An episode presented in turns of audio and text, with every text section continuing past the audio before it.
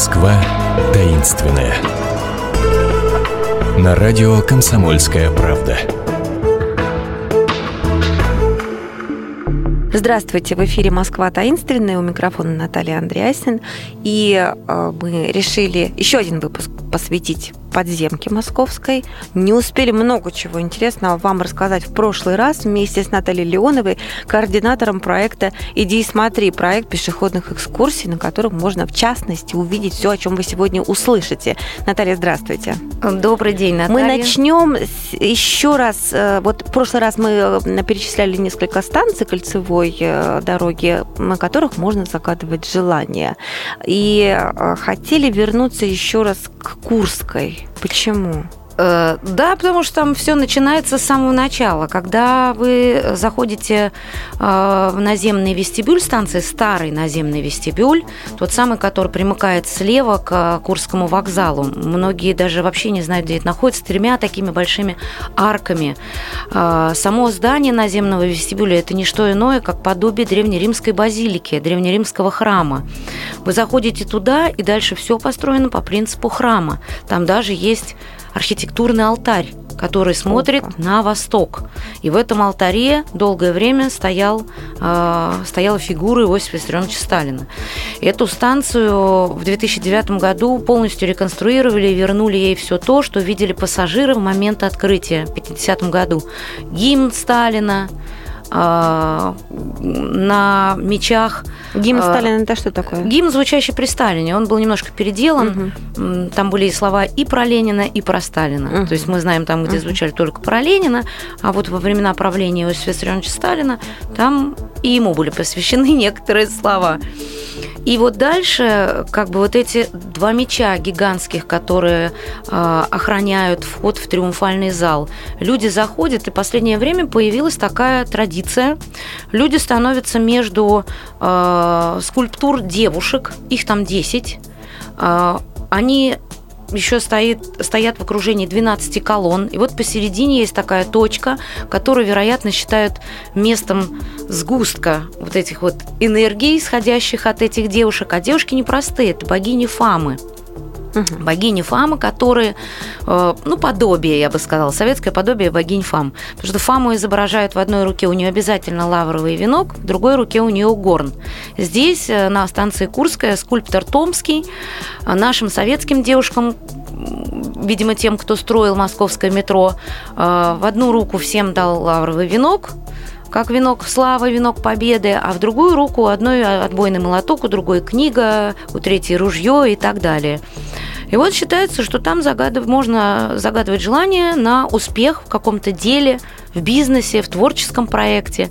Вероятно, потому что в окружении... Ну, лавры вот же, вот, да, кругом. Да, богини лавровых э, венков. Вот Все так. равно потрясающе. Понятно, ассоциация Сталин, храм, э, все это помпезно, но все равно удивительно, что в советские времена строится современное метро э, во времена борьбы с э, так называемым опиумом для народа, то есть с религией, строятся станции в виде храмов. В том числе еще одна есть такая станция Добрынинская, да? Добрынинская. Я бы здесь хотела сделать одну такую небольшую ремарку. Действительно складывается такой стереотип, что тогда была борьба. Вот тогда как раз борьбы уже не было. А, уже во время войны была договоренность с э, духовенством, а, потому что властям было понятно, что без Бога ничего не сделаешь. В бой не пойдешь, если ты только с одной палкой, или там у тебя один автомат и так далее. Все было ясно и понятно, что уже никуда не денешься. В 1946-м было восстановлено патриаршество в, в Советском Союзе. Стали открываться храмы, и поэтому все-таки более-менее лояльно относились э, к храмам храмом, ну, поставили туда своих людей, естественно. И второй момент, какого бы вы архитектора, художника не взяли, в основе архитектуры русского зодчества всегда лежит храмовое зодчество. И архитекторам никуда не было куда деваться, если не использовать вот это наследие, не только наше храмовое зодчество, но и западноевропейское, как вот Курская базилика, да, угу. а Добрынинская – это наша старинная церковь центрального региона. Сам архитектор Леонид Павлов, а, тот, кто проектировал Добрынинскую, он писал в своих воспоминаниях, я долго думал, какой должна быть тема моей станции. А он увлекался Владимира Суздальской архитектурой и часто ездил туда, смотрел на эти древние соборы и храмы. И однажды он поехал в храм Покрова на Нерли. Этот храм построен в 1165 году находится на высоком холме, и если лук Боголюбский заливает, то вот этот холм с храмом никогда не, не заливает. трогает. Угу. И он говорит, я приехал, сторож постелил мне на сеновале, я заснул, думая, какая должна быть станция. И когда на утро я проснулся, передо мной в облака, плыли облака, и на фоне их церковь то увеличивалась, то уменьшалась. Мало того, Павлов был э, фанатом пропорций. Он взял пропорции храма Покрова на Нерли и перенес эти пропорции в станцию метро Добрынинская. То есть то, что мы смотрим, вот эти вот арки такие, которые то увеличиваются, то уменьшаются, вот да, там да, вот. Это и есть, э, в общем-то, такой ну, в каком-то пропорциональном варианте, но тем не менее тот самый храм Покрова на Нерли.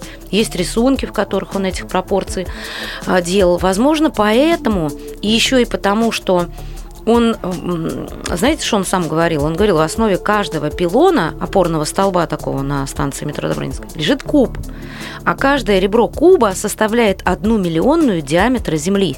То есть станция получается церковная, космическая.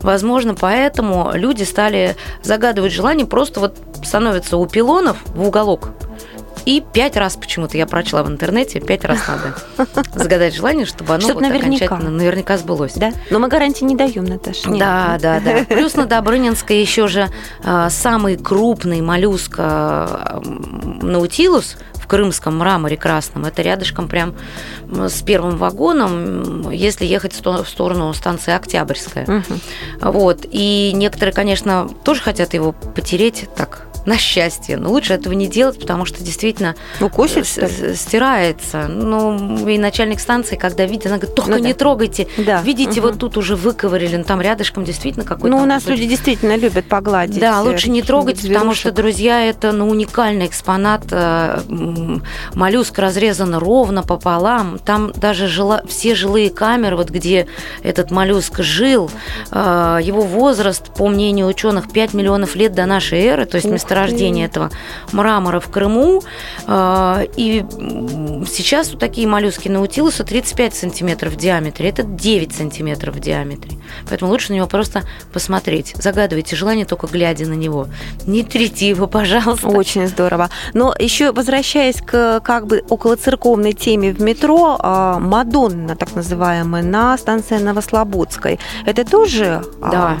Это, конечно, Павел Кому она тянет свои руки? Павел Дмитриевич Корин, э, который украсил Новослободскую и э, Комсомольскую. Он потомственный иконописец, родился в городе Пальхи.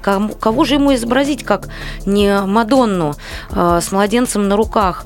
Тянула ручки, тянул ручки младенец прежде к Сталину. Наверху было изображение да, могла бы догадаться. Сталина. Вот. Потом, когда Корина сказали, он, конечно, все это замазал. Там еще интересная такая история, что по воспоминаниям супруги архитектора Алексея Душкина, который проектировал эту станцию вместе со, Стрел, со Стрелковым, ей сказали, что Корин писал с нее. То есть, в общем-то, это вот Тамара Душкина, а младенец – это Алексей Душкин. Посмотрите внимательно на залысину младенца, на пробор, на взрослые черты лица. То есть человек, э, то есть жена держит не мужа. страдал, в общем-то, да? Ну, вообще Душин об этом не просил. Это, наоборот, э, какая-то дань Павла Дмитриевича Корина своим друзьям, э, Алексею Душкину, замечательнейшему архитектору. Ну что, он построил самые красивые, можно сказать, станции нашего метро. Площадь Революции, Маяковская, Новослободская. Это все Алексей Николаевич Душкин. Действительно невероятно красиво красивы. Заканчивается практически этот выпуск. Еще раз напомним, э, станции 12 на кольцевой линии, да? Э, как и знаков зодиака, и, как вы говорите, на каждый практически месяцев. можно загадывать желание?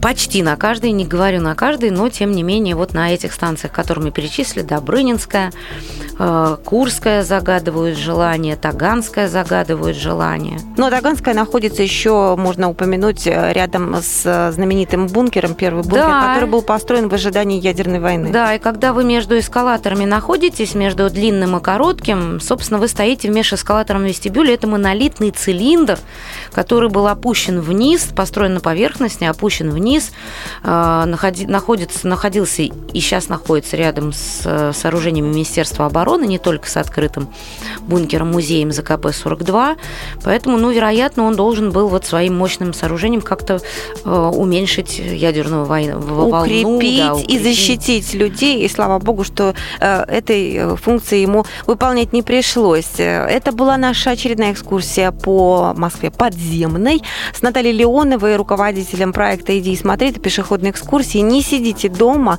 идите на сайт проекта «Иди и смотри», выбирайте экскурсию себе по душе, изучайте Москву, а мы вам подскажем еще какое-нибудь интересное направление буквально через неделю. Пока. Москва таинственная. На радио «Комсомольская правда».